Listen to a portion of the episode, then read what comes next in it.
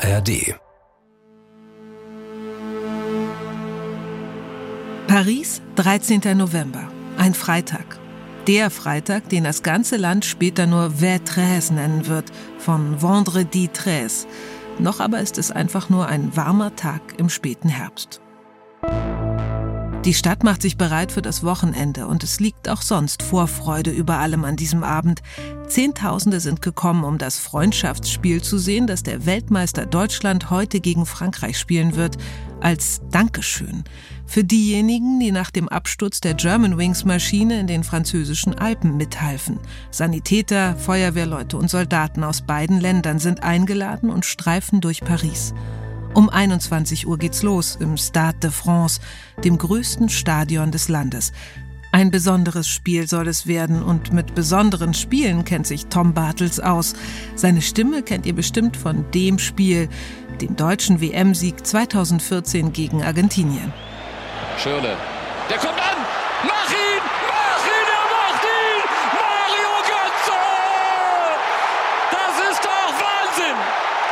Jetzt nimmt er Platz in der Kommentatorentribüne des Stade de France.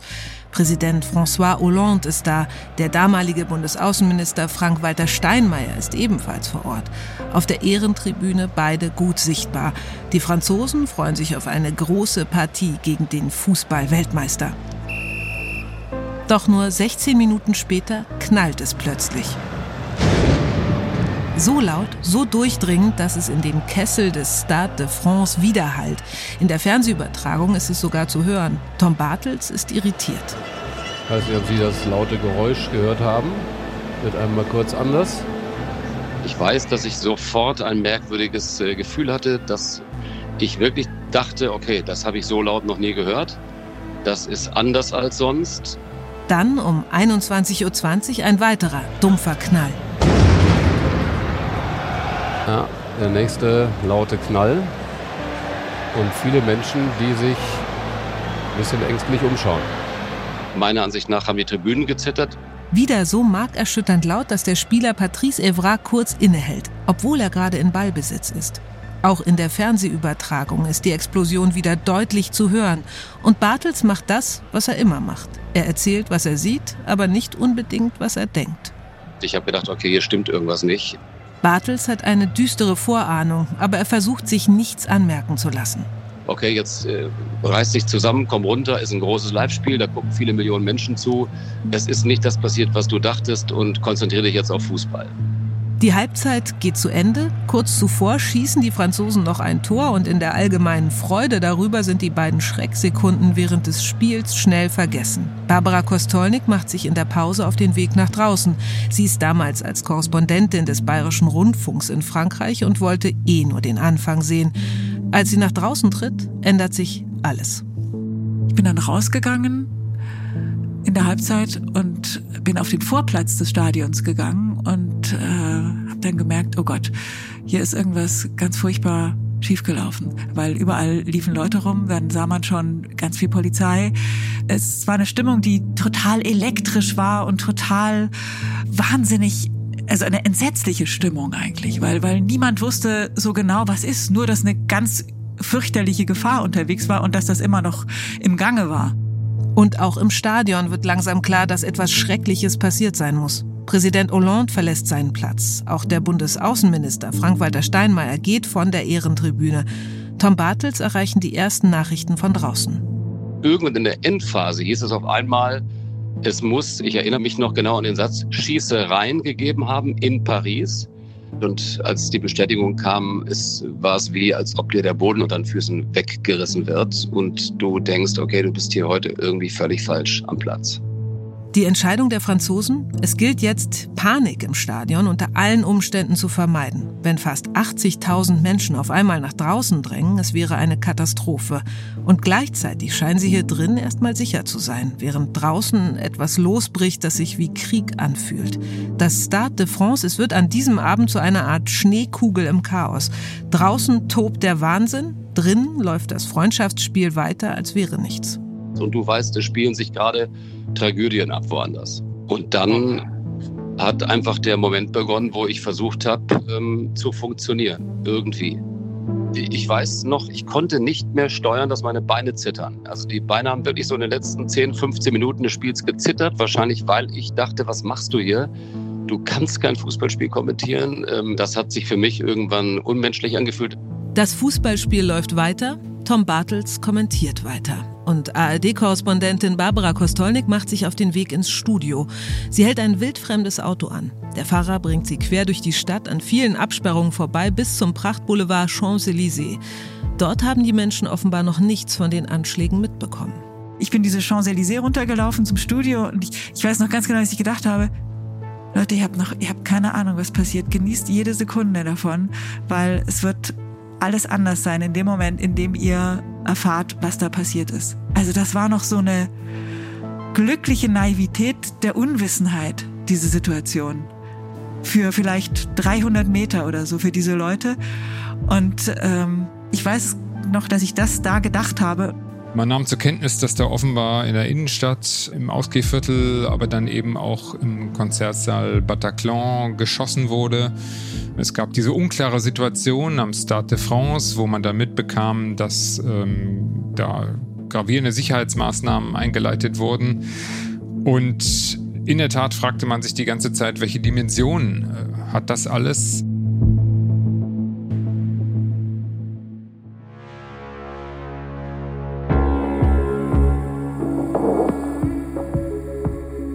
Dark Matters Geheimnisse der Geheimdienste. Ein Podcast von SWR3 und RBB24 Inforadio. Produziert von Bose Park Productions.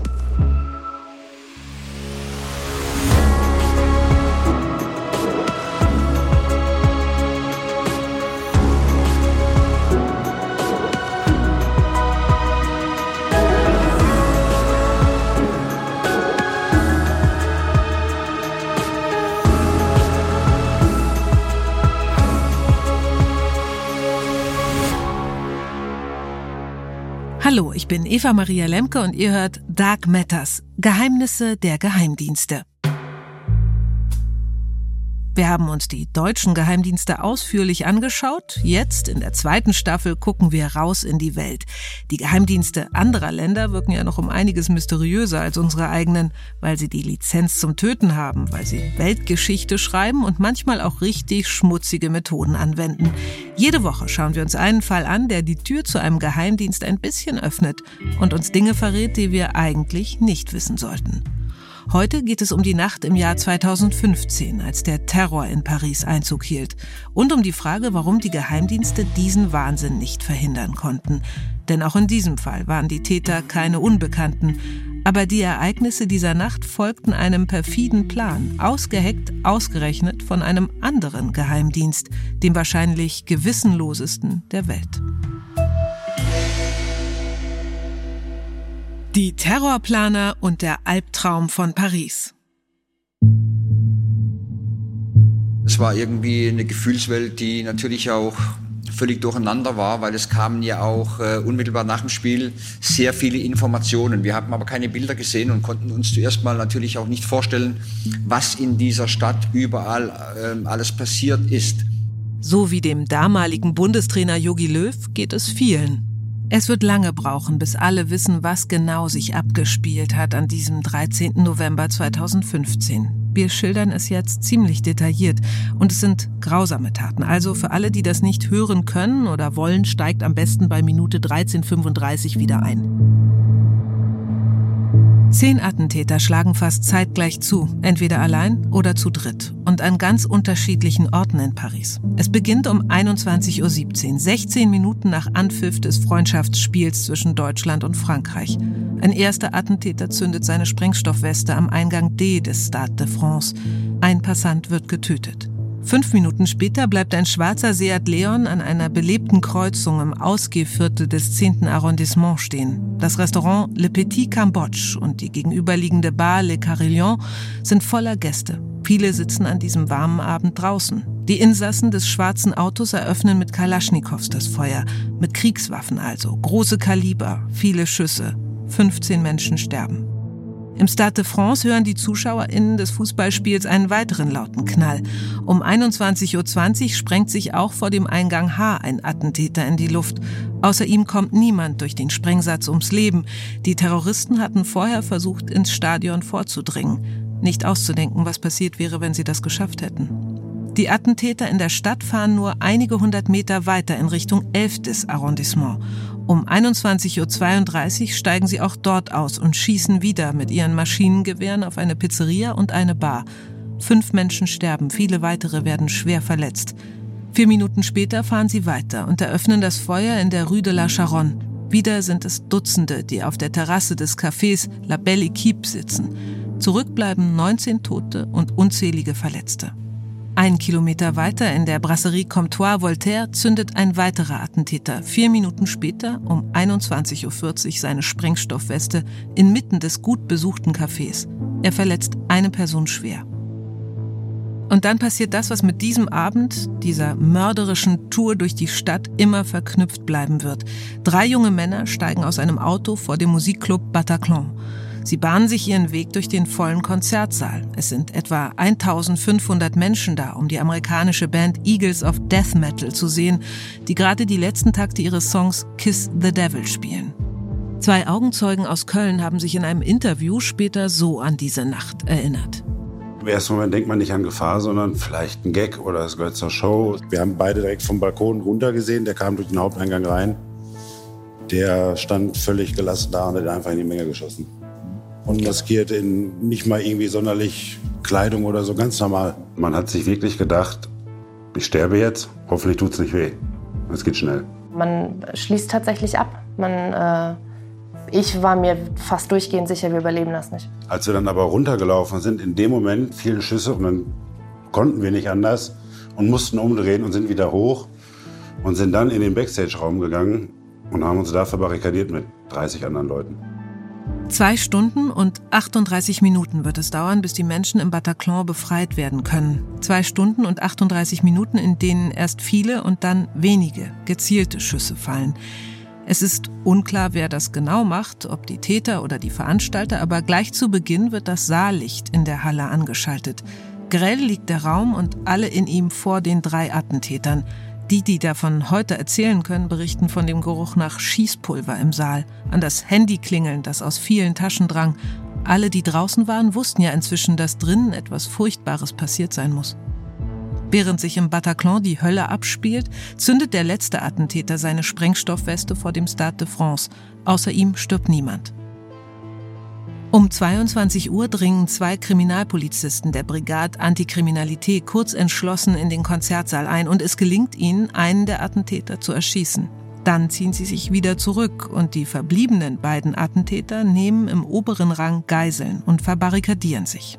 Um 0.20 Uhr gelingt es Spezialeinsatzkräften, das Bataclan zu stürmen und die Geiselnahme zu beenden. Beide Attentäter sprengen sich in die Luft.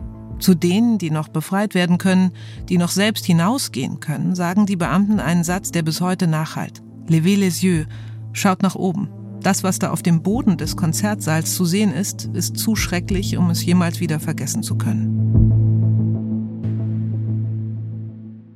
130 Tote, Hunderte Verletzte sind es am Ende. Und es sind Verletzungen, die die meisten Einsatzkräfte so nicht kennen. Korrespondentin Barbara Kostolnik erinnert sich habe mir das dann angeguckt und dann, dann habe ich dieses Einschussloch gesehen. Das sind ja, diese Einschusslöcher sind ja ungefähr so vier Zentimeter Durchmesser. So.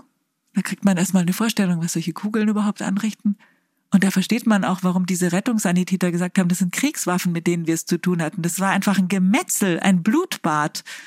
Wenn dich so eine Kugel trifft, dann schießt die dir den Arm weg. Und da, da, da, da hast du dieses Grauen so richtig visualisiert. Es gibt etwas, das viele erzählen, die dabei waren. Bei den ersten Salven dachten sie an Feuerwerk, an Knallfrösche. Dann glaubten sie kurz in eine Art Bandenkrieg hineingeraten zu sein, bis die kalte Gewissheit kam. Das ist kein Versehen. Die sind gekommen, um möglichst viele von uns zu treffen. ARD-Geheimdienstexperte Michael Göttschenberg. Dieser Anschlag in Paris steht auch in meiner Wahrnehmung für sich, weil er die unglaubliche Brutalität und Verrohung durch die sich der IS auszeichnete und die IS-Kämpfer eben auch bereit waren, nach Europa zu tragen, dass er diese Brutalität auf besondere Weise deutlich macht. Durch den Einsatz von Sprengstoffwesten, durch die Bereitschaft der Attentäter hier auch in den Tod zu gehen, so viele Menschen wie möglich äh, mit in den Tod zu reißen. Und das Bedrohliche an diesem Anschlag war, dass eben hier auch deutlich wurde, wie groß dieses Netzwerk war, das der IS hier geschaffen hatte und das im Endeffekt ja nicht nur für die Anschläge von Paris verantwortlich war, sondern auch für die Anschläge einige Monate später in Brüssel. Ein Abend, an dem plötzlich für ein paar Stunden an einigen Orten ein grausamer Krieg losbricht. Und so ordnet das dann am Morgen danach auch Präsident François Hollande ein, als Kriegszustand. Mes chers compatriotes, ce qui s'est produit hier à Paris et à Saint-Denis, près du Stade de France, c'est un acte de guerre. Et euh, face à la guerre, le pays doit prendre les décisions appropriées. Meine lieben Landsleute, was in der letzten Nacht in Paris und in Saint-Denis in der Nähe des Stade de France passiert ist, ist eine Kriegshandlung. Und angesichts des Krieges muss das Land die entsprechenden Entscheidungen treffen, sagt Hollande in einer Fernsehansprache und spricht von absoluter Entschlossenheit. Was er meint, erklärt Barbara Kostolnik. Er hat äh, den Ausnahmezustand erklärt. Und das hat natürlich der Polizei sehr viel mehr Spielraum gegeben, den Einsatzkräften sehr viel mehr Spielraum. Vive la République et vive la France. Nach den Anschlägen auf die Redaktionsräume des Satiremagazins Charlie Hebdo nur zehn Monate zuvor hatten Frankreichs regierende Sozialisten noch auf Beruhigung gesetzt. Mit den Anschlägen im November allerdings ändert sich das. Hausdurchsuchungen werden im Ausnahmezustand ohne richterliche Anordnung möglich, sogar mitten in der Nacht. Der französische Innenminister und die Polizei können eigenständig Webseiten sperren, Vereine auflösen, Demonstrationen verbieten, Hausarreste verhängen. Was zunächst nur für die ersten zwölf Tage nach den Anschlägen gedacht war, wird zum Alltag. ARD-Terrorismusexperte Michael Göttschenberg. Also eine konsequente und permanente Verschärfung der Antiterrorgesetze, äh, verbunden mit äh, immer neuen äh, Möglichkeiten, Eingriffsmöglichkeiten auch für die französischen Geheimdienste. Also man hat an vielen Stellen äh, drastische Konsequenzen gezogen. Zu den koordinierten Attacken vom 13. November bekennt sich der sogenannte Islamische Staat. Und wie es bei Anschlägen vorher war und hinterher sein wird, hat diese Islamistengruppe keinen Fluchtplan für ihre Kämpfer. Dass sie überleben, ist einfach nicht Teil des Plots. Zwei aber haben überlebt, darunter Abdelhamid Abaoud, von dem die Geheimdienste vermuten, dass er der Anführer des Pariser Terrorkommandos ist. Er ist es, nach dem jetzt überall gesucht wird. Er ist einer derjenigen, die den Ausnahmezustand in den Augen vieler nötig machen. Abaoud steigt nach den letzten Schüssen auf die Terrassen der Cafés aus dem schwarzen Seat aus und in die Metro ein. Die Kalaschnikows, die Munition und einige frisch geschärfte Fleischermesser lässt er im Wagen zurück. Es gelingt ihm zu fliehen. Ein derart entschlossener Terrorist auf freiem Fuß, das ist so ziemlich das Schlimmste, was den französischen Sicherheitsbehörden jetzt passieren kann. Tatsache ist, dass diese eine Woche, die es fast dauerte, bis man ihn dann tatsächlich hatte, dass das eine Woche allerhöchste Anspannung eben auch war für die französischen äh, Sicherheitsbehörden, weil völlig unklar war, was da noch kommt. Man brauchte ja ohnehin äh, Tage, bis man überhaupt einen Überblick hatte, wie viele Attentäter waren an diesem Anschlag beteiligt, äh, bis man sie identifizieren konnte, was ausgesprochen schwierig war, eben weil sie sich in die Luft gesprengt hatten.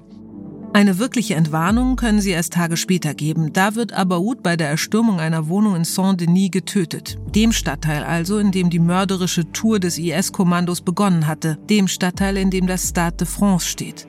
Aber wer ist, oder besser gesagt, wer war dieser Abaoud eigentlich? Bekannt ist er als Abu Omar al-Belgiki, also der Belgier.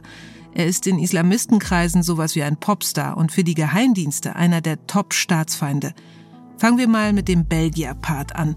Wer jetzt denkt, wahrscheinlich so ein Junge aus den Vorstädten, die Eltern haben vom erhofften Gastarbeiterglück nur ein sehr kleines Stück abbekommen, der macht es sich, klar, zu einfach.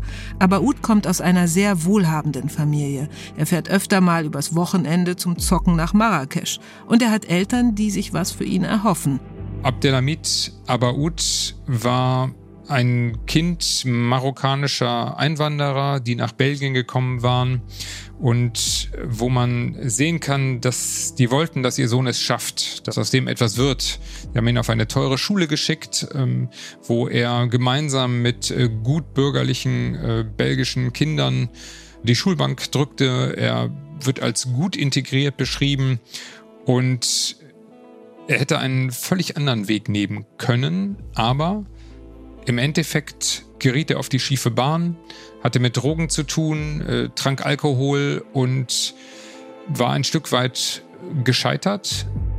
Sein Vater schickt ihn gut ein Jahr lang auf eine Koranschule, was der verzweifelte Versuch war, ihm Vernunft beizubringen oder wenigstens die schlimmste Zeit der Pubertät anderswo stattfinden zu lassen, ändert sein Weltbild. Abdelhamid will etwas sein, etwas haben, etwas gelten und er nimmt die Abkürzung, die sich vielen jungen Männern in dieser Zeit anbietet, als Kämpfer des Kalifats, in dem vor allem Brutalität regiert. Und nicht trotzdem, sondern vor allem deswegen zieht der IS so viele junge Männer an, erzählt Gerhard Schindler, der ehemalige Chef des Bundesnachrichtendienstes. Viele, die dorthin gereist sind, die waren nicht nur fasziniert von dieser religiösen Idee, sondern waren auch leider, das muss man so deutlich sagen, von der Idee fasziniert, dass sie morden können, dass sie foltern können, dass sie quasi aus ihrer Ohnmacht, die sie irgendwo in Europa beispielsweise hatten, entfliehen konnten und wo sie jetzt zum Mächtigen wurden, wo sie zum Herr über Leben und Tod wurden. Also einem Ohnmächtigen wurde ein Mächtiger und dieser psychologische Akt, den haben wir so gar nicht erkannt. Und das hat uns natürlich schon herausgefordert, weil eine neue Brutalität, eine neue Gewaltorgie, eine Apokalypse quasi auf die Welt gekommen ist. Abdelhamid Abaoud schließt sich mit Mitte 20 dem IS an, wird in den besetzten Gebieten in Syrien als Kämpfer ausgebildet. Die US-Geheimdienste haben ihn als Schlüsselfigur ausgemacht. In seiner Heimat Belgien steht er seit Januar, Monate vor den Anschlägen in Paris, auf jeder belgischen Fahndungsliste. Er soll Syrienkämpfer rekrutiert haben, wurde auch in Abwesenheit dafür verurteilt zu 20 Jahren Haft. Und er ist bekannt. Sein schiefes Lächeln ist in einem Video zu sehen, das in den Monaten vor dem Anschlag rumgeht. Abdelhamid Abaoud sitzt da auf einer Wüstenfahrt am Steuer seines SUV und sagt grinsend in die Kamera, Früher haben wir Jetskis, Quads und Motocross-Maschinen hinter uns hergezogen, wenn wir in die Ferien gefahren sind. Jetzt ziehen wir Kufar hinter uns her. Ungläubige also. Und er fährt lachend los. Dann sieht man, was oder besser wer da hinten an langen Seilen hinter seinem Wagen durch den Sand schleift. Was als Werbevideo gedacht ist, macht klar, der Typ ist hochgefährlich. Schon im Januar 2015 wollen die belgischen und griechischen Dienste ihn in Athen verhaften. Von dort aus koordiniert er seine Anschlagsplanung. Aber Abaoud entwischt und verschwindet. Wahrscheinlich hoffen da alle, er habe sich nach Syrien abgesetzt, Hauptsache weg aus Europa. Was offenbar niemand ahnt, dass er von der syrischen IS-Hochburg Raqqa aus seine Einsatzkräfte rekrutiert und Paris ins Visier nimmt. Die Bedrohung durch den IS und andere islamistische Gruppen ist eines der ganz großen Themen, das die französischen Geheimdienste beschäftigt. Und diese beiden Geheimdienste, die machen ihrem Namen tatsächlich alle Ehre. Oder wisst ihr auf Anhieb, wie sie in Frankreich heißen? Eben. Warum der DGSE und der DGSI den meisten so unbekannt sind und Spoiler, es liegt ganz und gar nicht daran, dass es bei ihnen langweilig zugeht, das hört ihr in unserer Hintergrundfolge im Gespräch mit Michael Göttschenberg.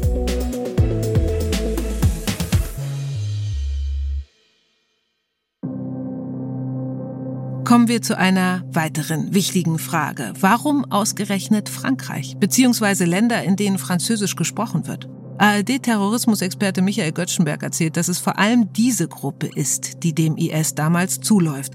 Die französischsprachigen Kämpfer gelten als besonders radikal, besonders entschlossen. Und es sind so viele, dass Frankreich und Belgien auch den IS zu interessieren beginnen weil sich sehr schnell beim IS französischsprachige Brigaden gebildet haben, die äh, zum einen eben davon lebten, äh, dass die alle dieselbe Sprache sprachen, aber nicht nur das, äh, sie sprachen eben auch Arabisch, weil die Islamisten, die es in Frankreich und Belgien gab, in der Regel einen nordafrikanischen Hintergrund hatten. Und äh, dementsprechend fiel es ihnen sehr leicht, mit den Leuten beim IS zu kommunizieren, und Insofern hatte der IS hier die Möglichkeit, den Terror nach Europa zu tragen, gleich in zwei Länder, nach Frankreich und Belgien und eben nicht nur Einzeltäter in Marsch zu setzen, sondern hier ein ganzes mehrköpfiges Terrorkommando in Bewegung zu setzen, das dann eben auch in der Lage war, einen komplexen Anschlag an einem sehr prestigeträchtigen Ort zu initiieren. Und prestigeträchtig ist für sie nicht der Arc de Triomphe oder der Eiffelturm, sondern das Fußballspiel, die Terrassensitze, das Rockkonzert. Orte, an denen viele zusammenkommen eben und sich umso mehr hinterher vielleicht unsicher fühlen. Der Journalist und Experte für die französischen Nachrichtendienste Mathieu Suc erklärt, warum Frankreich neben der schieren Masse an Kämpfern, die sich dort auskannten, noch so ein naheliegendes Ziel war. Il le symbole pays des droits de l'homme, de la liberté et aussi es gibt das Symbol des Landes der Menschenrechte, der Freiheit und auch, dass wir zu dem Land geworden sind, das die Vollverschleierung verbietet. Das Land der Ausschweifung, einer ungezügelten Sinnlichkeit oder Sexualität und vieler solcher Dinge. Also das Land, das Muslime unterdrückt. Le pays de la débauche, alors que ce sont des, des purs. In ihrem Bekennerschreiben bezeichnete die Terrormiliz Paris als Hauptstadt der Unzucht und des Lasters. Aber das könnte man aus ihrer Warte wahrscheinlich über so gut wie jeden Ort auf der Welt sagen, in denen es Bars und Partys gibt. Die Anschläge sind ein wahr gewordener Albtraum für die Stadt, die ihre Liberté so hoch hält und eine bodenlose Niederlage für die französischen Geheimdienste. Ein multiples Anschlagsszenario, durchgeführt von Tätern, die man schon kannte, die aus den vom IS besetzten Gebieten zurückgekehrt waren, aber von denen man zum Zeitpunkt der Anschläge eben nicht genau wusste, wo sie sich aufhalten. ARD-Terrorismusexperte Michael Göttschenberg. Und insofern haben diese Anschläge die Überforderung des französischen Sicherheitsapparats mit der Situation, mit der Herausforderung, die der islamistische Terrorismus äh, zu diesem Zeitpunkt gewesen ist, äh, sehr deutlich gemacht. Im Endeffekt war der französische Sicherheitsapparat mit der schieren Anzahl der radikalisierten Islamisten, die für den IS glühten, die zu ihm wollten oder bereit waren, auch äh, in Frankreich Anschläge zu verüben im Namen des IS, schlichtweg überfordert. Wie überfordert die Behörden waren, zeigt ein Detail. Im August, drei Monate vor den Anschlägen also, wurde ein Dschihadist und IS-Rückkehrer geschnappt. Weil er wohl auf Strafmilderung hoffte, erzählte er, was Abaoud vorhabe. Ein leichtes Ziel finden, in dem sich viele aufhalten. Eine Konzerthalle, ein Rockkonzert und es werde sehr bald passieren. Das klingt im Nachgang wie eine Vorsehung und ist so konkret, dass man sich wundert, warum so einem deutlichen Hinweis nicht nachgegangen wurde. Das ist aber nicht so einfach, meint der Experte für die französischen Nachrichtendienste Mathieu Suc. Prévoir les cibles, c'est impossible. Euh, bien sûr, le Bataclan et les, Sie wussten, dass das Bataclan, dass Konzertsäle, Veranstaltungsorte ein Anschlagsziel sein könnten, seit ein Dschihadist im August davon gesprochen hatte. Aber sie können ja trotzdem nicht jeden Abend vor jedem Konzertsaal Polizisten aufstellen. Mit anderen Worten, alle wussten von der Gefahr, von den Rückkehrern, von ihren Plänen. Und die Behörden taten wohl, was sie konnten, um all dem zu begegnen, aber das reichte einfach nicht. Diese Anschläge fanden statt in einer Zeit, als äh, den Sicherheitsbehörden längst äh, bewusst war, was ihnen hier droht. Dass mit dem IS ein Monstrum entstanden war, das nicht nur Hunderte, Tausende radikalisierte Muslime aus ganz Europa anzog, die bereit waren, für den IS zu kämpfen, weil sie meinten, das Leben im Kalifat sei gleichbedeutend mit der Erfüllung äh, aller Wünsche und Träume, die sie so hatten wo aber auch immer klar war, dass jeder, der dorthin geht, möglicherweise eben auch zurückkommt, um den Terror nach Europa zu tragen. Und vor allem eben nach Frankreich. Und auch Mathieu Suc sagt, die Geheimdienste wurden von der Welle an Zuspruch für den IS, von den Massen, die ihm buchstäblich in die Arme liefen und dann später zurückkehrten, regelrecht überrannt. Et euh, c'est de, de mémoire, c'est à l'automne 2013 wenn ich mich richtig erinnere, werden es im Herbst 2013 einige hundert pro Woche. Und da gibt es einen Punkt, wo die Geheimdienste überfordert sind, wo sie nicht mehr in der Lage sind, diese Ausreisewellen nach Syrien zu verfolgen. Wir haben also eine Lage, in der die Geheimdienste den Überblick verlieren. Einen Anführer, der ihnen sehr wohl bekannt ist, der aber nie geschnappt werden konnte.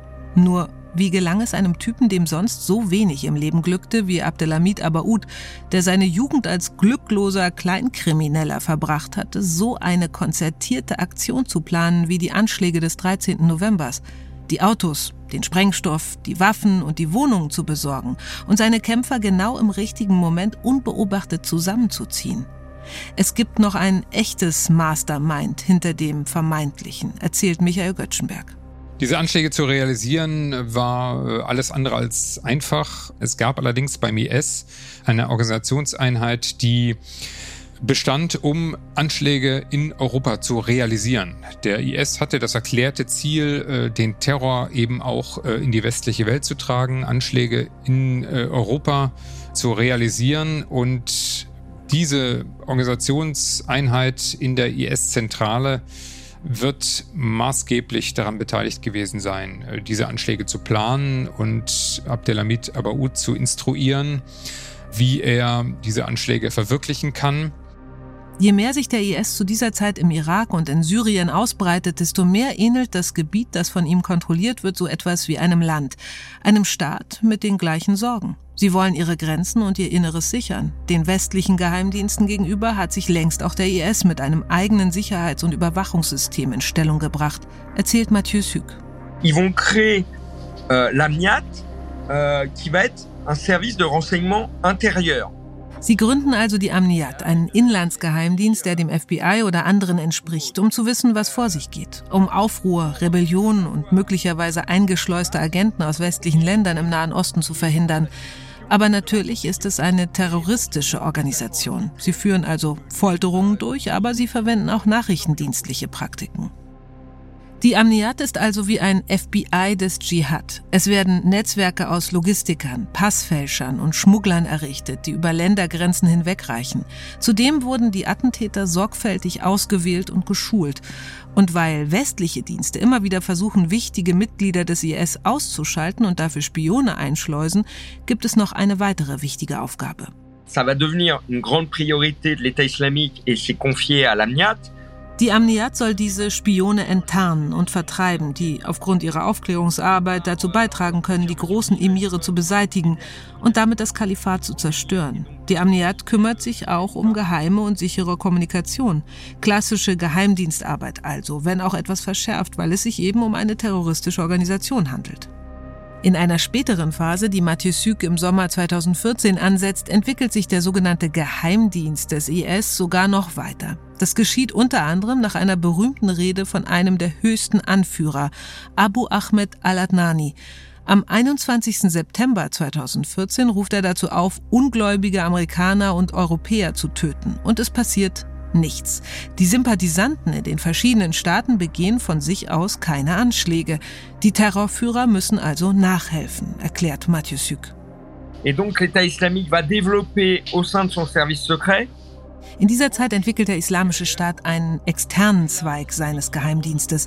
Das wäre das Äquivalent von unserem französischen Auslandsgeheimdienst, der CIA oder dem Mossad. Die betreiben Auslandsaufklärung, hier aber besteht der Zweck darin, Anschläge zu verüben.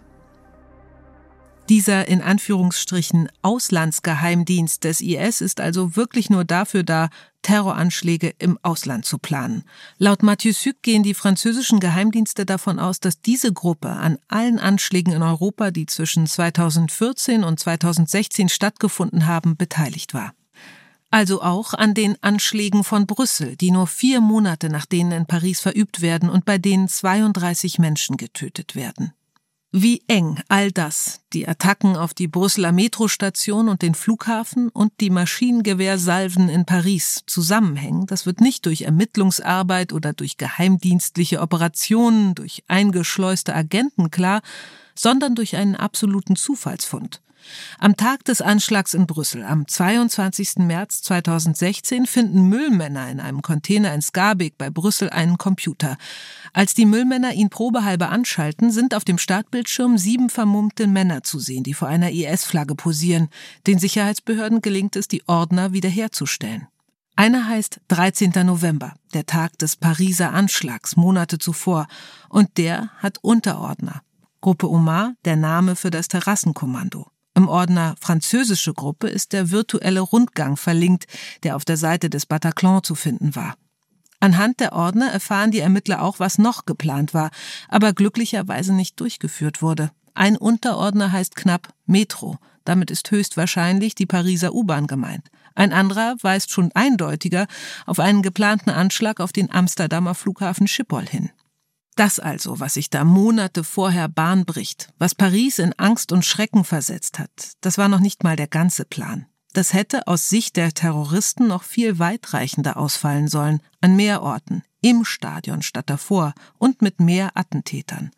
Der französische Journalist Mathieu Suc, der für das Online-Magazin Mediapart tätig ist, beschreibt in seinem Buch Die Spione des Terrors Ils se sont adaptés aux circonstances. Euh, C'était précis, simplement. Voilà, il y a une ou deux personnes. Euh, Einige wollten einfach nicht als Märtyrer sterben. Nach allem, was wir wissen, sollte es im Bataclan mindestens einen weiteren Attentäter geben. Das hätte die Dinge enorm verändert. So waren es 80 Menschen, die dort getötet wurden. Mit einem Terroristen mehr wäre es vielleicht noch weniger Besuchern gelungen zu fliehen. Mathieu Suc sagt, der IS hatte seit Monaten geplant, einen Anschlag an mehreren Orten zu verüben. Donc, qui s'est passé le 13 novembre, mais qui ne frapperait pas seulement auf jeden Fall war der ursprüngliche Plan, mehrere europäische Hauptstädte gleichzeitig zu treffen. Also so wie das, was am 13. November passiert ist, aber nicht nur in Frankreich, sondern in verschiedenen Ländern, angeblich in Europa und vielleicht sogar in der ganzen Welt. Und dann ist da die Frage, was folgt aus alledem? Was für Lehren hat man gezogen? Was für Maßnahmen eingerichtet? Die Anschläge von Paris haben, wie kein anderer Anschlag in Europa zuvor dazu geführt, dass die deutschen Sicherheitsbehörden sich die Frage gestellt haben, ob sie eigentlich in der Lage wären, eine solche Terrorlage zu bewältigen. Also mehrere Attentäter, die an verschiedenen Orten zuschlagen. Die ehrliche Antwort auf die Frage, die Michael Göttschenberg hier stellt, ist nein. Der Situation, die den französischen Sicherheitsapparat so überfordert hat, wäre auch Deutschland nicht gewachsen gewesen. Attentäter, die entweder vor Ort sterben oder danach flüchtig sind, die möglicherweise über Tage verfolgt und gesucht werden müssen. Das bedeutet ganz praktisch, dass man eine große Zahl von Spezialkräften braucht, die in der Lage sind, eine solche Terrorlage über mehrere Tage 24/7 zu bewältigen. Bei der Bundespolizei hat man äh, die Konsequenz gezogen, dass man gesagt hat, wir brauchen neue Einsatzkräfte, die unterhalb der Schwelle einer Antiterroreinheit GSG 9 in der Lage sind, in der Fläche schnell zu reagieren und diese Lage besser in den Griff zu bekommen, als das die normale Bereitschaftspolizei bewältigen könnte. Für diesen Podcast konnten wir exklusiv mit Bruno Kahl, dem Chef des deutschen Auslandsnachrichtendienstes BND, sprechen und haben ihn gefragt, was in seiner Behörde nach den Anschlägen von Paris passiert ist, welche Konsequenzen dort gezogen wurden.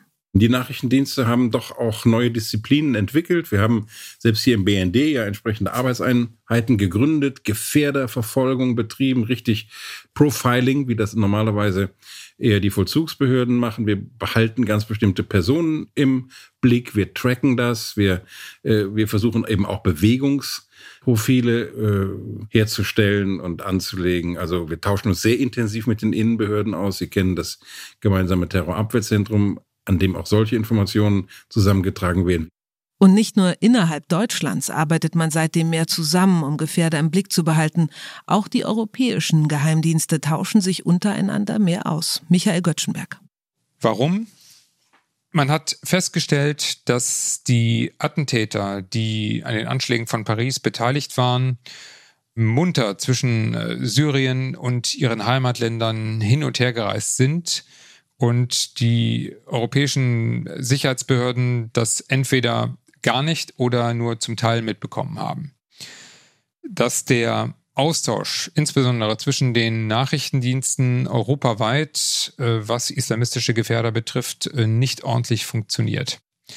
Man ist deswegen hingegangen und hat im Rahmen der Counter-Terrorism Group, das ist eine Arbeitsgemeinschaft der europäischen Inlandsgeheimdienste, eine neue Datenbank, eine Operationsplattform, hat man das genannt, aus der Taufe gehoben, die mit Informationen über diese islamistischen Gefährder äh, gefüttert wird, damit man aufgrund dieser sehr intensiven Reisetätigkeit dieser Männer einen Überblick behält, wer sich wo auffällt und dementsprechend wer als besonders gefährlich einzustufen ist und wer eben nicht. Im Endeffekt war die Counterterrorism Group ein Forum, in dem sich die Inlandsgeheimdienste ausgetauscht haben, aber man ist nie den Schritt gegangen, dass man gesagt hat, wir müssen hier eine gemeinsame Operationsplattform, eine gemeinsame Datenbank schaffen, um mit dieser Bedrohung umzugehen. Letztlich hat es die Anschläge von Paris gebraucht, um dann tatsächlich diesen Schritt auch zu gehen. Die europäischen Inlandsgeheimdienste setzen sich also im übertragenen Sinne auch mal an einen Tisch und tragen zusammen, was sie so haben. Was genau durch diese Counter-Terrorism Group erreicht oder möglicherweise verhindert werden konnte, das lässt sich schwer sagen. Vereitelte Terrorakte kommen selten an die Öffentlichkeit. Der ARD-Terrorismusexperte Michael Göttschenberg meint aber, es wird bis heute immer wieder betont, wie wichtig diese Gruppe sei. Und sie ist ein Schritt in eine Richtung, die viele befürworten ein europäischer Geheimdienst statt vieler nationaler. Im Nachgang der Anschläge von Paris ist äh, einmal mehr die Frage gestellt worden, brauchen wir nicht in Wahrheit einen europäischen Geheimdienst, der europaweit und grenzüberschreitend den Überblick hat, was den islamistischen Terrorismus betrifft, gerade weil die Anschläge von Paris deutlich gemacht haben, äh, wie mobil diese Szene ist, wie grenzüberschreitend sie operiert. Da aber völlig klar war, dass es einen solchen europäischen Geheimdienst nie geben wird, ist man dann zumindest den Schritt gegangen, dass man gesagt hat, wir müssen hier eine gemeinsame Datenbank schaffen, die uns hilft, den Überblick zu behalten, was diese Gefährder betrifft. Und insofern ist man an dieser Stelle einen ganz entscheidenden Schritt vorangekommen. Auch der Journalist und Experte für die französischen Nachrichtendienste Mathieu Suc erkennt das als Fortschritt an. Aber eine andere Veränderung im Nachgang der Anschläge sieht er sehr kritisch. C'est incontestable que euh, les services de renseignement euh, se sont améliorés, aussi parce qu'il y a des lois. Es ist unbestreitbar, dass die Geheimdienste sich besser aufgestellt haben. Doch es gab einige Exzesse. Der Ausnahmezustand in den 15 Tagen nach dem Anschlag, weil man wusste, dass es da Terroristen wie Abaoud gibt, der war völlig logisch. Der Ausnahmezustand aber, der drei Monate, vier Monate andauerte, weil man ihn politisch nicht beenden will und der dann dazu führt, dass Menschen festgenommen werden, die gar nicht viel mit Terrorzellen zu tun haben, das ist gefährlich. Das ist eine Dummheit und das spielt den Terrororganisationen auch in die Hände. Der Ausnahme wurde in Frankreich zum Dauerzustand und bleibt fast zwei Jahre bestehen. Und dass es jetzt so viel leichter ist, ihn zu beschließen als vor diesem 13. November 2015, das birgt ganz neue Gefahren, so Mathieu Suc. Le pendant de ces lois qui accordent énormément de pouvoir die Gesetze, die den Geheimdiensten enorme Befugnisse eingeräumt haben, waren ein Segen für den Kampf gegen dschihadistische Terrororganisationen. Aber jetzt kommt die große Sorge. Sollten morgen die extremen Rechten an die Macht kommen, hat man ihnen mit diesen Gesetzen ein Instrument gegeben, um eine Art permanenten Ausnahmezustand einzuführen oder noch Schlimmeres. Das Land hat sich verändert, das ist unbestritten, aber eine Eigenschaft ist ihm geblieben.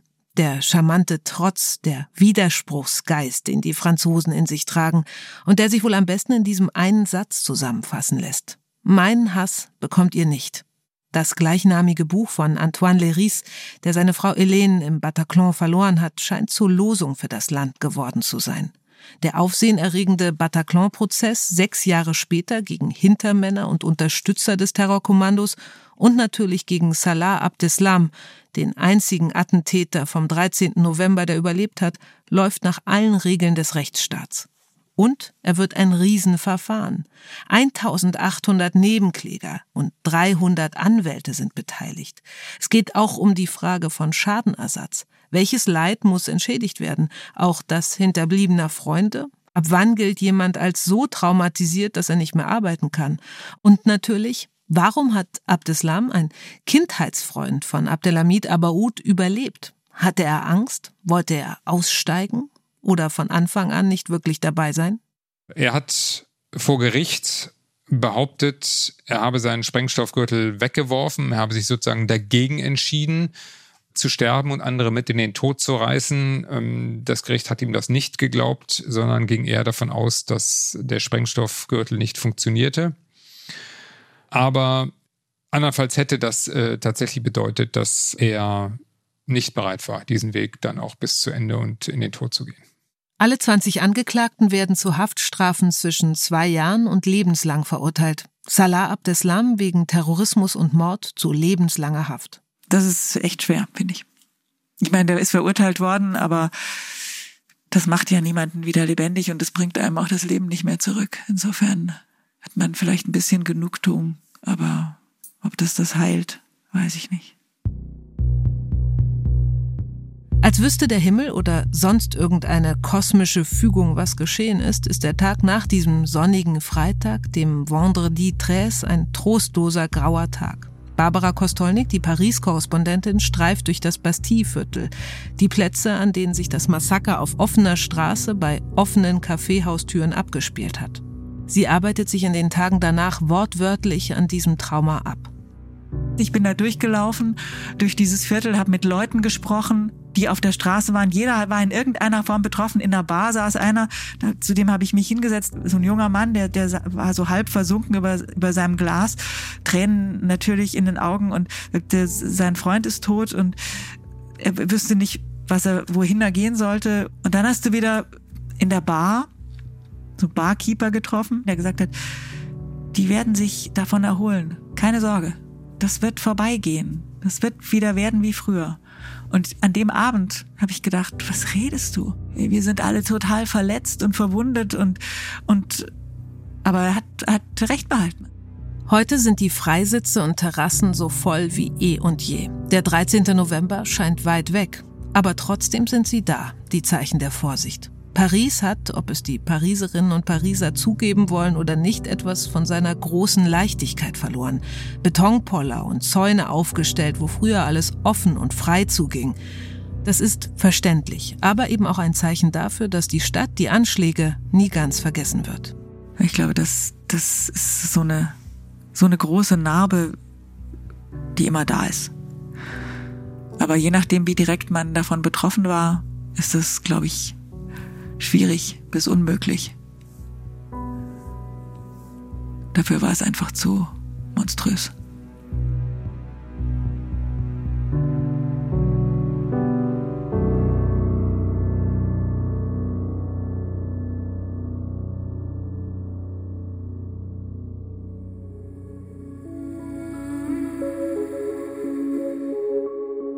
Dark Matters Geheimnisse der Geheimdienste. Ein Podcast von SWR3 und RBB24 Inforadio. Produziert von Bose Park Productions. Und nächste Woche geht's bei uns um Daten und Diebe. Jahrelang kauft Deutschland für Millionen Euro Kundendaten aus der Schweiz auf, die sogenannten Steuer-CDs. Und die Schweiz, die lässt sich das nicht einfach so gefallen. Sie verfolgt die Diebe erbarmungslos bis hin zu deutschen Finanzbeamten. Am Ende ist ein Mensch tot, ein Geheimagent enttarnt und das Bankgeheimnis de facto gefallen. Der deutsch-schweizerische Steuerkrieg in der nächsten Folge von Dark Matters. Und jetzt haben wir noch einen Podcast-Tipp für euch. Melody of Crime. Bereits in der zweiten Staffel berichten die wohl bekannteste Kriminalpsychologin Deutschlands, Lydia Benecke, und der international erfolgreiche DJ und Musikproduzent Moose T über wahnsinnig spannende Kriminalfälle aus der Kultur- und Unterhaltungsbranche. Also über wirklich tragische Fälle aus dem Bereich Musik, Schauspiel, Fashion oder auch Comedy. Den True Crime Podcast Melody of Crime findet ihr in der ARD Audiothek. Viel Spaß beim Reinhören. Moderation ich, Eva Maria Lemke. ARD-Geheimdienstexperten Michael Göttschenberg und Holger Schmidt. Ein besonderer Dank geht an die Expertinnen und Experten in dieser Folge. Barbara Kostolnik, Tom Bartels und Mathieu Sück. Und vielen Dank auch an Angela Ulrich, Jelena Berger und Luca Kadok.